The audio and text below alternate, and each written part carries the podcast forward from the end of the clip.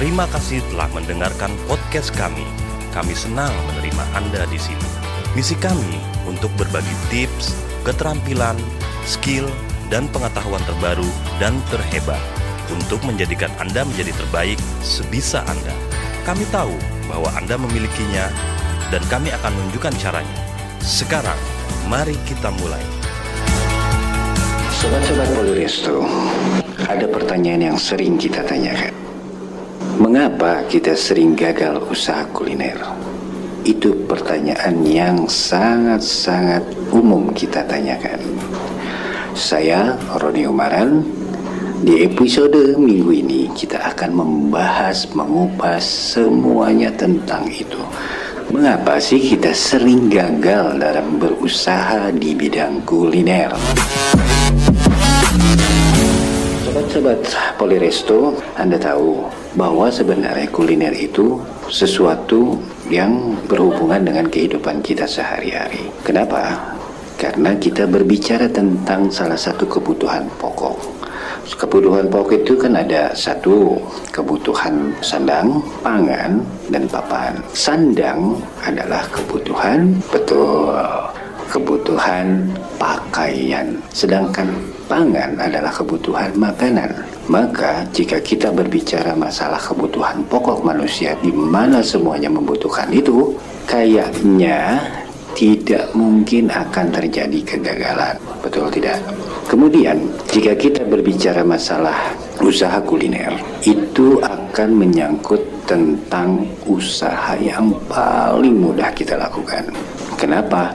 Karena setiap hari kita melakukannya. Maksudnya, coba Anda saat ini pun juga di saat mendengarkan podcast ini mungkin sedang ngemil ataupun mungkin sedang masak mie atau nggak mie instan ataupun apa pun lah ya. Nah, kebutuhan pangan ini tanpa kita sadari memang betul diperlukan oleh kita-kita semua. Maka dari dua hal itu pun juga mempertanyakan kenapa setiap kali kita mencoba untuk berusaha di bidang kuliner, kita menemukan tantangan yang menyebabkan kita gagal. Nah, sobat-sobat Poliresto, kali ini kesempatan ini kita akan mengumpas kenapa sih kita bisa gagal seperti itu. Sobat Poliresto, banyak teman-teman datang kepada kami untuk membuat ataupun memulai usaha kulinernya. Mereka datang, uh, tolong dong dibuatkan konsep, dibuatkan apa pun, dibuatkan planning, perencanaan, sistem segala macam. Tetapi pertanyaan mendasar yang sering kami katakan kepada teman-teman kita itu adalah satu, mau berapa lama usaha kuliner Anda ada? Kenapa? Seperti yang saya katakan sebelumnya bahwa kuliner itu bisa everlasting ataupun uh, sampai lama ya. Karena memang kebutuhan dasar kebutuhan pokok yang diperlukan oleh manusia salah satu kebutuhan pokok. Nah sekarang jika kita bicara masalah uh, kebutuhan pokok tersebut tiba-tiba terjadi kegagalan berarti kan manusia tidak membutuhkan makan lagi atau nggak tidak membutuhkan pangan. Itu kurang tepat juga so jadi jika kita berbicara masalah uh, usaha menyambung dengan pertanyaan yang kami ajukan kepada sahabat-sahabat kami ini kenapa? Karena usaha kuliner itu dapat berumur sehari seminggu sebulan tiga bulan maupun tujuh turunan. Tergantung keinginan ataupun tergantung yang ingin diraih oleh si pemilik. Itu biasanya pertanyaan yang selalu kami tanyakan mau berapa lama usaha ini berjalan? Baik sobat-sobat Poliresto kita akan masuk kepada satu materi yang umum dan saya yakin sobat-sobat juga bertanya ataupun dulu pernah mencoba usaha kuliner apa pun ya. Sebelum kita masuk ke materi tersebut, kita harus membatasi pembicaraan kita ataupun kita harus membatasi pembahasan kita. Kenapa? Karena di luar sana banyak usaha-usaha yang baik yang di luar usaha kuliner juga. Jangan sampai Anda lupakan itu. Mari kita lakukan pembatasan materi ini sebelum kita mulai. Yang pertama yang harus kita sepakati adalah bahasan ini tentang usaha di bidang kuliner. Ingat ya sob, ini di bidang kuliner. Yang kedua, kita berbicara masalah faktor internal, bukan faktor eksternal. Jadi, nanti pembahasan kita ini akan lebih melihat diri kita, internal kita kita tidak berbicara masalah eksternal, misalnya seperti modal, ataupun kita tidak berbicara masalah produknya. Oh, tes produknya jelek, apa segala macam itu itu nanti. Sebelum kita melangkah jauh, sebaiknya kita coba untuk melihat internal kita dulu. Setuju ya sob? Baik, mari kita mulai. Mengapa kita sering gagal usaha kuliner? Yang pertama, adalah karena no niat. Apa itu no niat? Tidak ada niat. Nah, sob, sekarang bagi sobat-sobat Poliresto, apa sih niat itu? Kita harus memahami dulu yang namanya niat. Niat merupakan keinginan untuk melakukan sesuatu diikuti oleh perbuatan ataupun bisa kita katakan ya sob ya tujuan seseorang dengan hatinya terhadap sesuatu yang dikehendaki untuk dikerjakan. Ingat loh sob, kita harus ambil garis bawahnya adalah tujuan seseorang dengan hatinya. Oke, nah sekarang banyak yang bertanya, akhirnya mungkin salah satu sobat-sobat ini akan bertanya, apa sih bedanya niat dan keinginan? Bedanya niat dengan keinginan adalah niat itu sudah sampai di level tahap dikerjakan dan sudah dimulai. Sedangkan keinginan masih angan-angan, no action, belum ada tindakan. Ya, baik. Sobat-sobat Poliresto, kita sudah berbicara masalah niat. Kenapa sih jadi gagal karena tidak adanya niat? Ingatlah sobat-sobat Poliresto, mungkin sobat-sobat pernah mendengarkan yang namanya apa yang ditanam itu yang dituai. Maka tanamkan niat baik, luruskan, maka yang dituainya nanti akan baik juga. Kan seperti itu, betul sob? Nah, sekarang saya akan bertanya kepada sobat-sobat. Jika sobat-sobat sekarang sedang menjalani usaha kuliner, ataupun sedang berpikir ingin menjalani ataupun masih tertidur ataupun yang sudah mulai mengurus segala macamnya mempersiapkan segala macamnya semoga lancar. Saya tetap doakan kami tetap doakan dari Polresto agar impiannya dapat terwujud. Tetapi ada satu pertanyaan apa niat sobat memulai usaha kuliner ini silahkan dicatat aja. Dicatat apa niatnya? Saya ingin mengingatkan kepada sobat-sobat yang sangat luar biasa ini jika niatnya hanya mendapatkan uang ataupun keuntungan ataupun dengan alasan ekonomi itu betul. Tetapi jika niat itu keluar untuk menjalankan usaha kuliner sebaiknya direvisi. Kenapa harus direvisi, sob? Begini, begini alasannya. Usaha kuliner itu adalah bentuk dari kegiatan ekonomi. Setuju ya? Kenapa disebut kegiatan ekonomi? Kegiatan ekonomi itu adalah kegiatan yang melibatkan uang atau pertukaran produk atau layanan. Jadi, misalnya ada orang punya uang, sobat-sobat punya barang, punya roti. Orang tersebut akan mengeluarkan uangnya ditukarkan dengan roti dari sobat. Itulah kegiatan ekonomi. Jadi, jika niat sobat-sobat menjalankan usaha kuliner ini hanya sebatas ekonomi alasannya ataupun uang, itu tidak salah.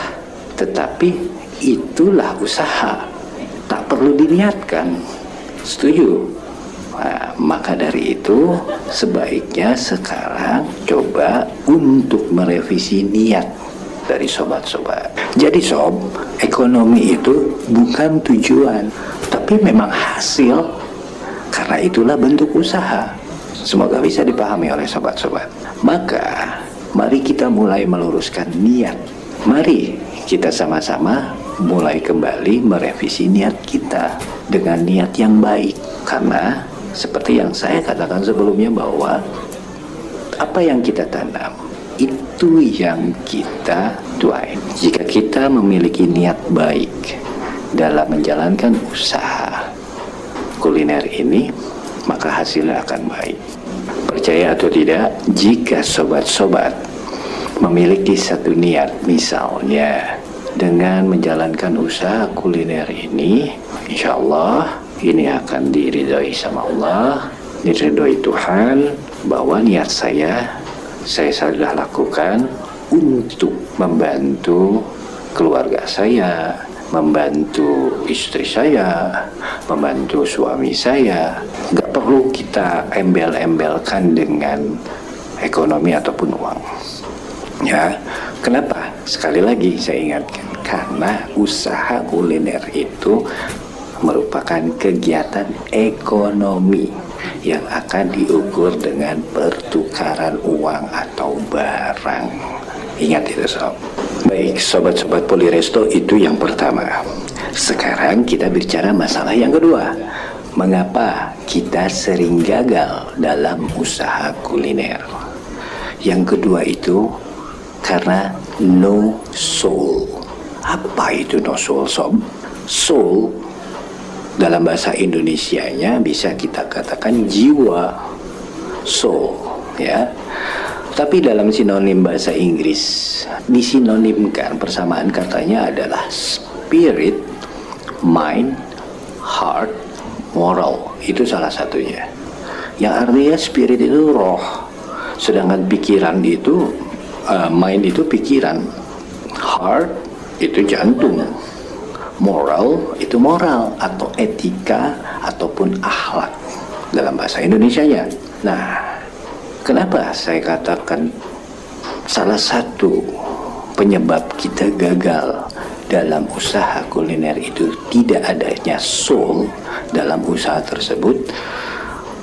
Analoginya seperti ini.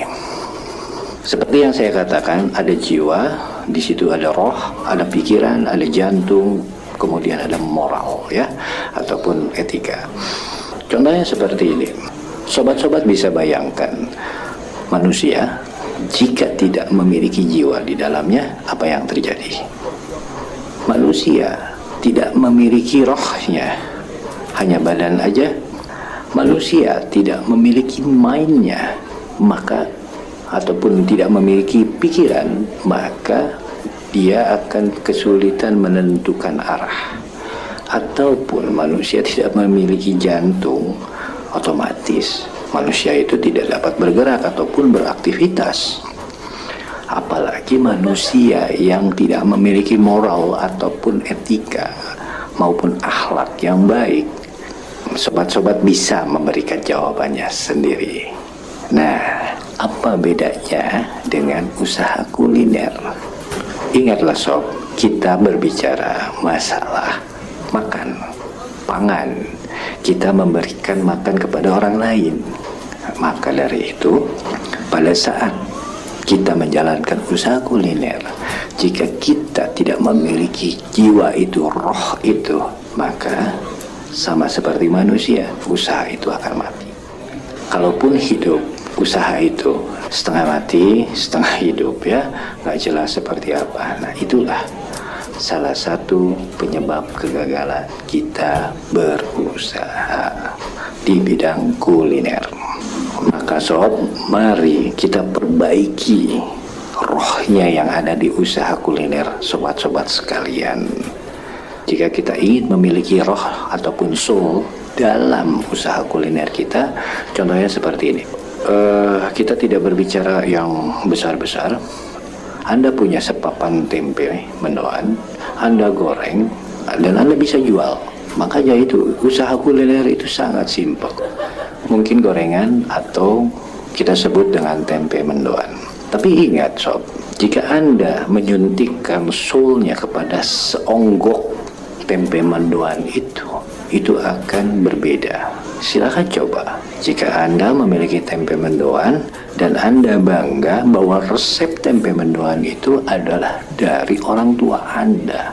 Anda tanamkan mainnya di situ, Anda tanamkan jiwanya di situ, akan menjadi sebuah kebanggaan. Saya kembalikan kepada sobat-sobat, jika kita memiliki sesuatu yang dibanggakan, Anda ataupun saya akan membelanya sampai kapan pun. Setuju? Baik sob, kita lanjutkan hal yang ketiga. Mengapa kita sering gagal usaha kuliner? Yang ketiga adalah no konsistensi atau tidak konsisten. Sobat-sobat sering mendengarkan kata ini, ah lu mah gak konsisten, kamu gak konsisten. Tahu gak artinya? Konsisten itu kita tidak bicara bukan masalah produk. Misalnya ah nggak konsisten nih rasanya kemarin enak sekarang enggak kita tidak berbicara masalah itu. Kita berbicara tentang diri kita konsistensi kita. Sobat konsisten itu adalah ketetapan dan kemantapan dalam bertindak ingat itu konsisten, ketetapan, dan kemantapan. Berarti tidak ada keraguan. Ingat sobat, tidak ada keraguan. Mantap untuk apa?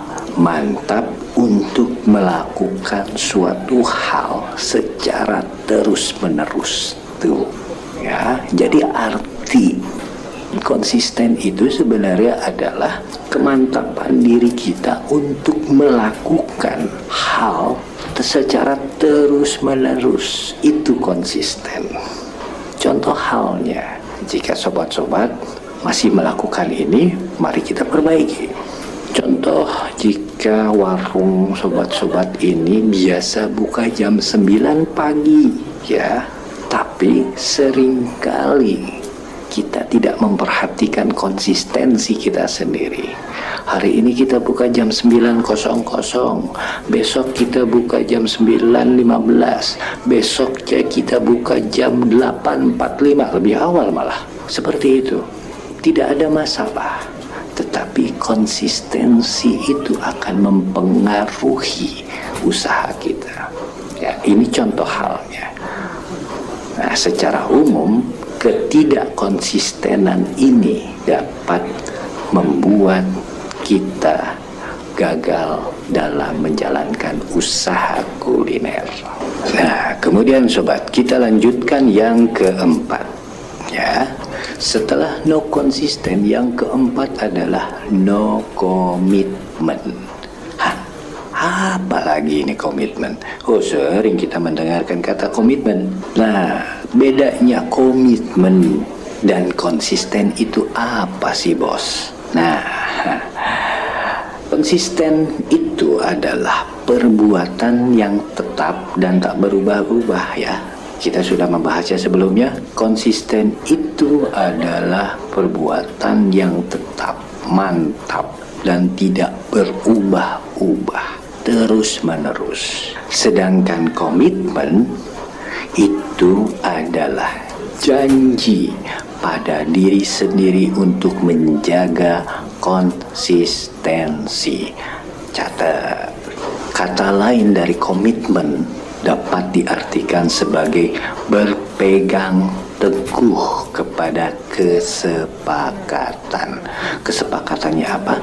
Kita sepakat untuk menjalankan usaha kuliner.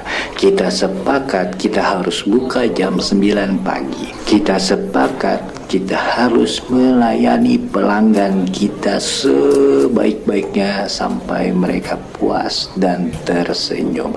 Itu kesepakatannya. Ketika kita sepakat melaksanakan itu terjadilah komitmen.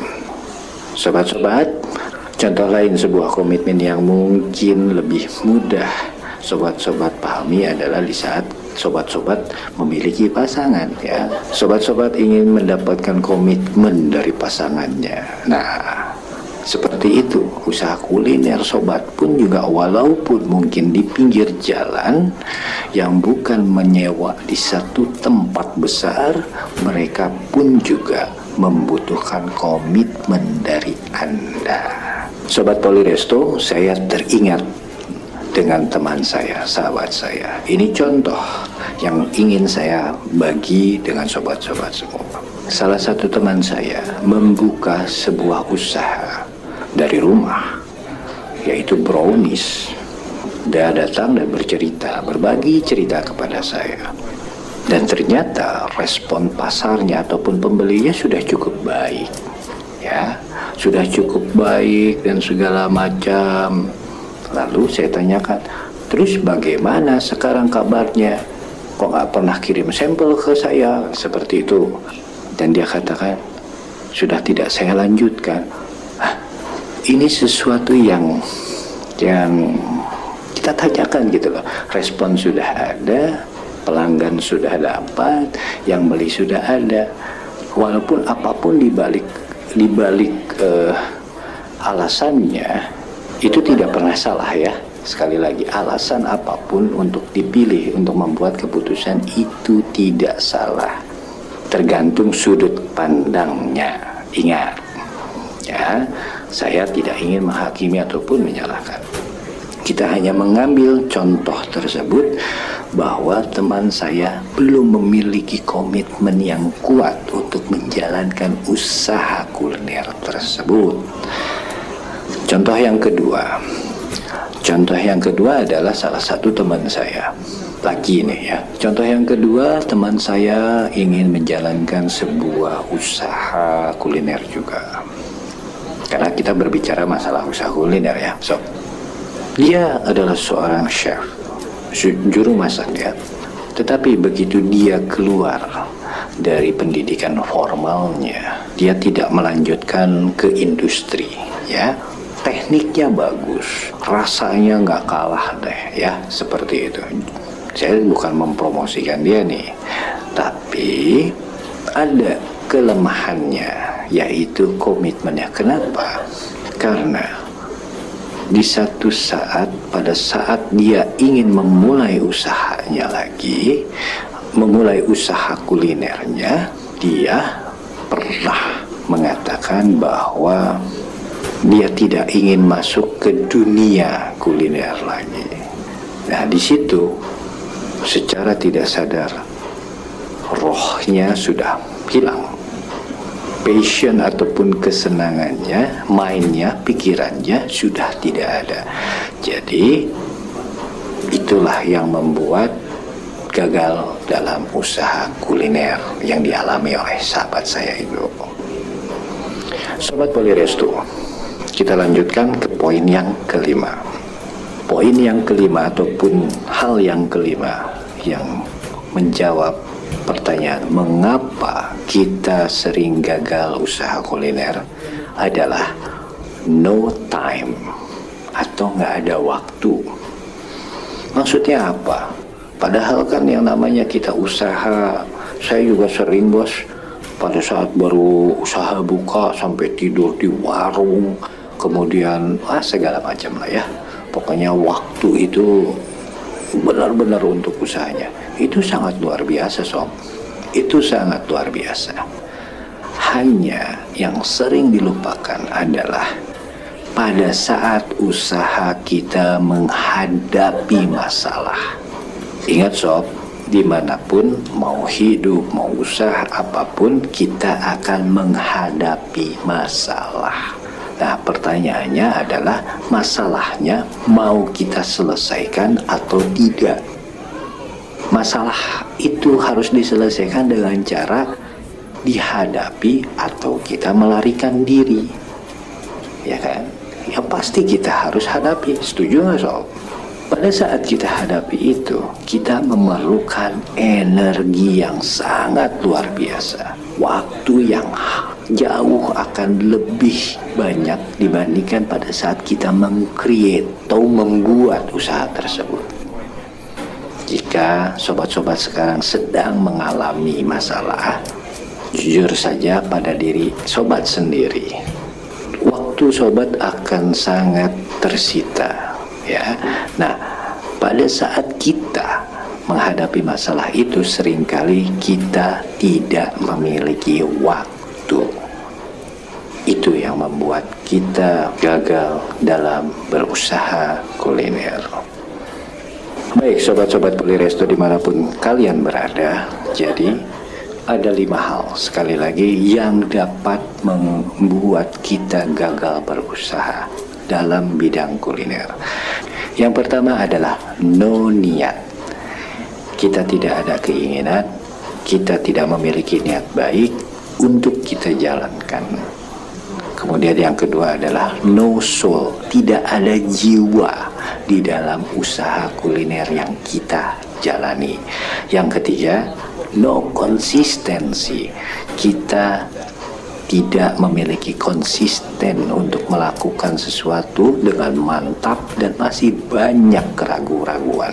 Yang keempat, no commitment. Kita tidak berjanji pada diri kita sendiri untuk melakukan konsistensi tersebut. Dan yang kelima, no time. Lima hal itu yang dapat membuat kita gagal dalam menjalankan usaha kuliner sobat-sobat. Sobat-sobat Poliresto, selamat buat sobat-sobat yang sekarang telah memiliki usaha kuliner status sobat-sobat sudah naik. Yang tadinya unemployed atau tidak memiliki pekerjaan sekarang menjadi seorang owner. Izinkan saya untuk mengingatkan sobat-sobat sekalian sebagai owner. Owner memiliki tanggung jawab kepada tiga pihak. Yang pertama adalah kepada pemilik modal. Yang kedua adalah kepada karyawan yang bekerja. Yang ketiga adalah kepada supplier Kenapa? Pemilik modal jelas. Seorang owner walaupun seorang pengelola itu harus memiliki tanggung jawab kepada yang punya modal. Harus dikembalikan ya. Berusaha bersama-sama untuk mendapatkan keuntungan bersama-sama. Ya kalaupun rugi ya harus ditanggung bersama seperti itu. Yang kedua memiliki tanggung jawab kepada karyawannya yang bekerja owner yang luar biasa akan selalu berpikir tentang karyawannya. Karena mental seorang owner itu akan diuji pada saat dua waktu. Yang pertama pada saat usahanya sangat-sangat baik atau nggak bagus melesat meroket. Yang kedua adalah waktu pada saat usahanya terpuruk. Coba-coba, umumnya owner pada saat usahanya naik dia akan melakukan ekspansi gila-gilaan. Itu umumnya. Ya itu wajar tidak salah. Namanya juga berusaha sob nah sekarang pada saat usaha itu menurun itu pun juga akan diuji. Kenapa? Owner yang luar biasa pemilik usaha yang luar biasa akan memikirkan karyawannya. Ya jika usahanya tutup karyawan saya harus ke mana Kemudian jika usaha saya tutup, dia akan berpikir kepada suppliernya yang biasa ngirim dagingnya, yang biasa ngirim sayurannya, yang biasa ngirim bahan-bahannya. Ya, aduh kalau usaha saya tutup, yang supplier kasihan ya, berkuranglah pendapatan mereka. Inilah salah satu niat baik pada saat kita menjalankan usaha kuliner. Jika niat baik kita untuk menjaga modal dari pemilik modal, kemudian menjaga karyawan kita agar tetap bekerja dan dapat penghasilan yang dapat membantu keluarganya dan yang ketiga menjaga agar supplier yang mensuplai ke kita ini tetap mendapatkan pendapatannya niat ini sangat luar biasa dan saya yakin saya yakin dan saya pernah membuktikan bahwa ini akan memberikan efek sangat luar biasa kepada usaha kita. Sobat-sobat Poliresto, selain apa yang saya sampaikan sebelumnya tentang lima hal yang uh, alasan kenapa kita sering gagal menjalankan usaha kuliner adalah ada sebuah tantangan. Tantangan yang terbesar adalah saat kita membuat sebuah keputusan tantangan terbesar kita adalah momentum di mana kita menentukan pilihan. Ingat, setiap pilihan itu pasti ada konsekuensinya, sob. ya difikirkan, dipertimbangkan. Kau perlu tanyakan ke siapa pun untuk mendengarkan saran. Jangan pernah anti dengan saran dari teman ataupun dari rekan kerja ataupun juga saran dari karyawannya. Jangan pernah anti seperti itu. Ya, karena apa? Karena untuk menentukan pilihan itu semuanya ada konsekuensinya. Mengapa saya katakan bahwa momen yang paling terbesar itu adalah pada saat menentukan pilihan?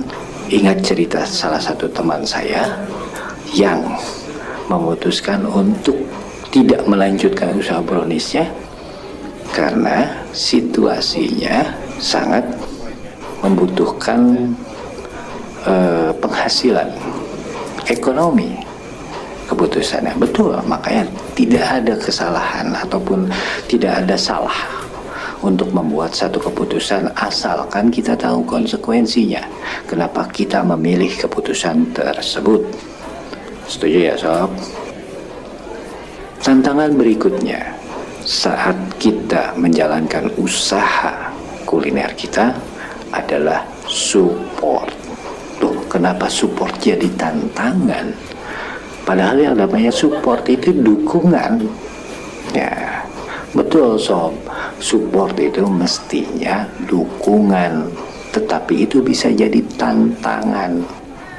Maka untuk menjalankan sebuah usaha kuliner khususnya ataupun usaha apa pun saya yakin sama yaitu kita harus dapat support dari orang-orang terdekat kita.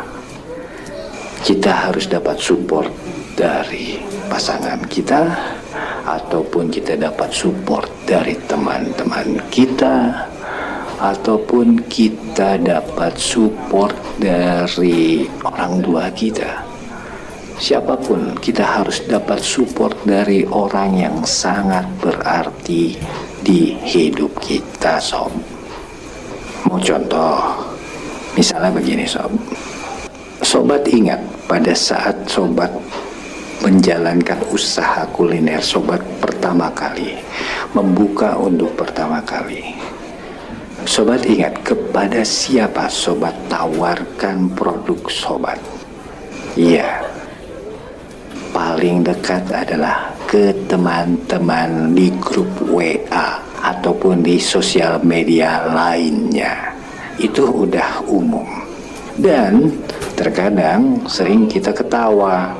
Kenapa? Karena teman kita sendiri suka suka bercanda sebenarnya ya. Misalnya pada saat kita mengawali usaha kita, pertanyaan yang paling umum ditanyakan seorang teman adalah satu, ada diskon nggak?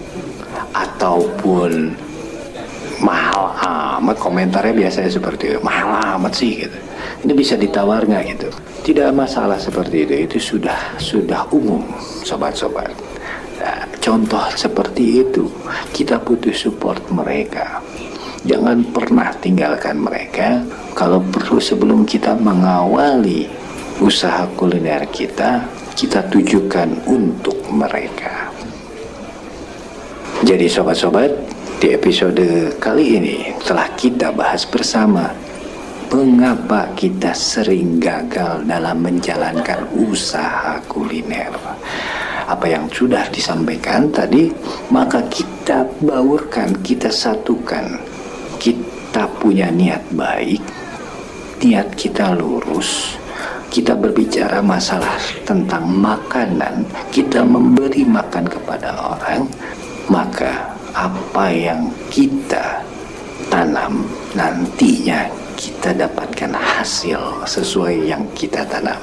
Kita tanamkan semuanya baik dari niat, dari jiwa, dari komitmen, konsisten dan juga waktu kita pakai dengan baik ditambah pada saat kita memutuskan untuk menentukan pilihan kita pilih yang baik lalu kita dapat dukungan yang baik dari orang-orang terdekat kita insya Allah usaha kuliner kita akan tetap berdiri sampai tujuh turunan. Amin sob. Ingat sob gagal adalah Karena berhenti mencoba. Jadi kegagalan ataupun gagal itu adalah berhenti mencoba. Gagal itu biasa sob. Menyikapi kegagalan untuk melangkah itu luar biasa. Kenapa? Karena dengan menyikapi kegagalan itu berarti sobat-sobat menghargai diri sobat sendiri. Kenapa? Karena sobat mengevaluasi, ingin memperbaiki diri. Terima kasih sobat Polireso, semoga ini bermanfaat untuk kita semua. Sampai jumpa minggu depan. Terus kita berkembang. Anda yang terbaik dan share the pie. Assalamualaikum warahmatullahi wabarakatuh. Suka dengan apa yang Anda dengar di episode minggu ini? Jawabannya sederhana. Ini akan sangat berarti bagi kami jika Anda membuka iTunes atau Podcatcher Anda dan memberikan ulasan serta umpan balik bintang 5 kepada kami. Dukungan untuk share podcast ini adalah cara terbaik untuk mengembangkan podcast kami dan mencapai hal-hal yang lebih besar. Terima kasih.